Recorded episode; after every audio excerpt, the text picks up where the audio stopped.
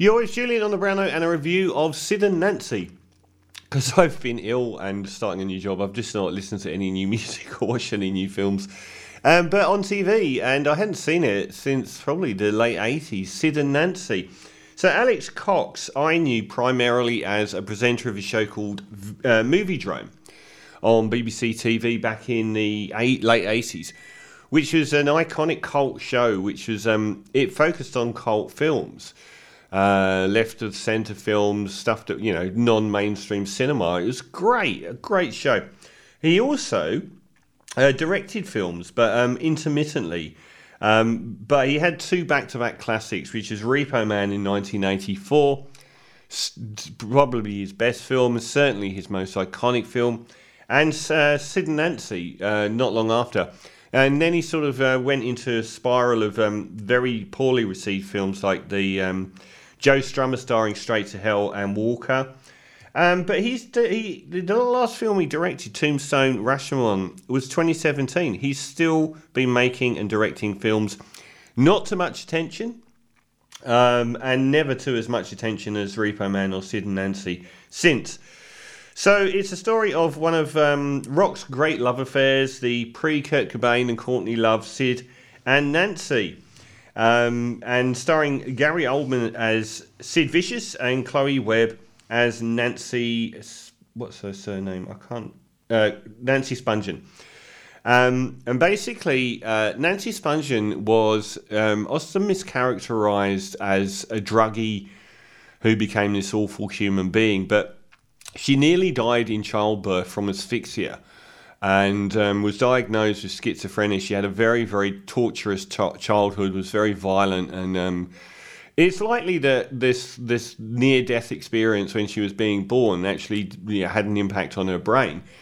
Um, and she was, um, yeah, by by her teenage years, she had a, a laundry list of um, behavioural problems and, and as well as being diagnosed schizophrenic. Anyway, she she fled to uh, the 1970s London to meet and hang out with you know the burgeoning British punk scene, of which the reigning kings were the Sex Pistols, and hooked up with um, Sid Vicious, and they had a tormented love affair for 18 months, which resulted in uh, Nancy Spungen being stabbed in the stomach in the hotel room in the iconic Chelsea Hotel, uh, which had been, you know, a bastion of bad behaviour and rock and roll since the days of Andy Warhol's starlets uh, like Nico and Co. and um, Jim Morrison of the Doors and, a, and like an endless list of left to centre celebrities, avant garde celebs, uh, and they hold up there for months uh, and got very, very deep into a heroin habit. And uh, Sid Vicious was arrested for a murder, but it's never been cut and dried as to what happened, whether he did it, whether he would have ever been found culpable of doing it, whether it was an accident, or whether one of the two people that were confirmed to have visited the hotel room um, or been in the vicinity dropping off drugs who were also of extremely extremely poor character, were the ones that actually did it. Anyway, he was put on bail. Uh, and lasted a few months on bail in New York, uh, waiting this um, cause celeb trial. And his mum actually bought him some heroin uh, on his instruction, and it killed him. So he never went to trial, and it's been one of rock's greatest and most Romeo and Juliet love stories. So Alex Cox has uh, given us one of the definitive rock and roll films and one of the first performances by Gary Oldman, which is a huge thing.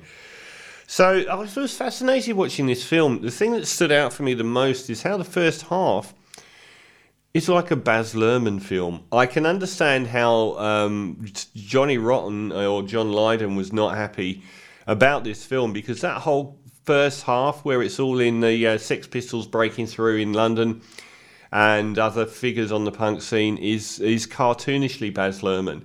It's incredibly over the top and uh, very very cliched.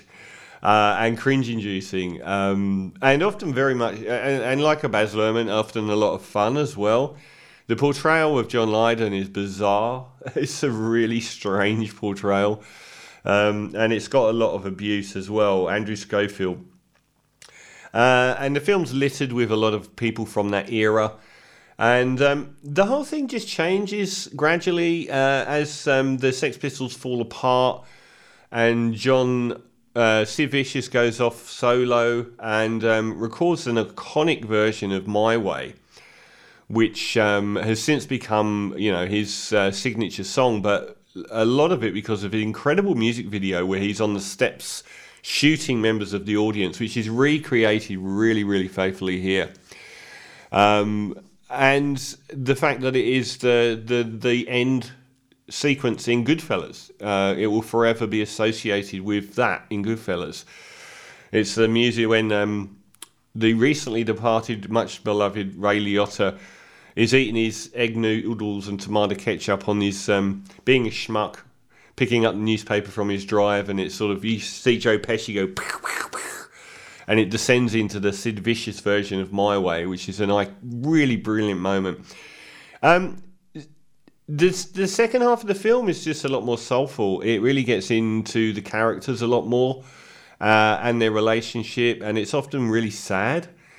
Um, Nancy Spungen herself um, is is like the, the, real problem here is um, they they overplayed the punkishness to such a degree. It's like any room they walk in, they just punch a window and spray graffiti on the walls and it's a little bit over the top. I mean, you wouldn't let people like that get away with it. Like they smash up cars in the street for no reason. All the time. It's like you can't take them anywhere at all, and they're just completely antisocial. Which is has its pluses and its minuses. I mean, it, it's missing a lot of what punk was about. Punk wasn't just about vandalizing property. There was a lot more to it, and a lot more to John Lydon's um, you know theoretic understanding of of modern life and the music industry and how fake everything was and how anyone could do it and and Malcolm McLaren as well, a background character pretty much here as well. His um, that the whole world was a lot more intelligent uh, uh, and political than it's given here, which is just you know teenagers that would set your car on fire sort of thing. Um, and they're just such an obnoxious pair. They're just incapable of not causing trouble wherever they go. Um, and the, but the the second half it really opens up the characters into being um, a lot more sort of relatable. She has this whole scene with her parents and the wider family at a dinner table, which is pretty excruciating. But you can see how much of a lost soul she is and she's constantly saying about how they're going to do these things and everything's going to change for the better and, and there's a real tragedy to what unfolds and it gets very dark towards the end as well one thing that amazed me the most about this film is um, i kept noticing once they've moved to new york that the wasteland of new york in 1985 or whenever this was shot it was in the midst of the worst urban decay it's probably ever been in in the modern era violence and theft and muggings and it was in drug addiction, homelessness. It was an absolutely horrific place to be. Um, and the shots of the wasteland of New York and everything, I actually made a point of looking at the cinematographer and was remarkably surprised to see it's Roger Deakins.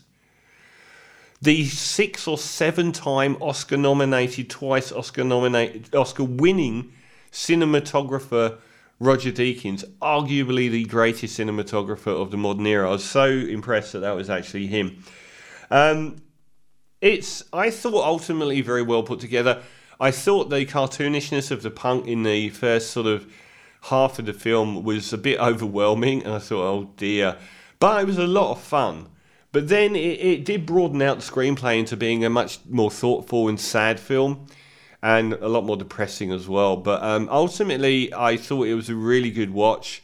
Um, and Gary Oldman and um, Chloe Webb in the central pairing are magnificent. They're so good in their roles.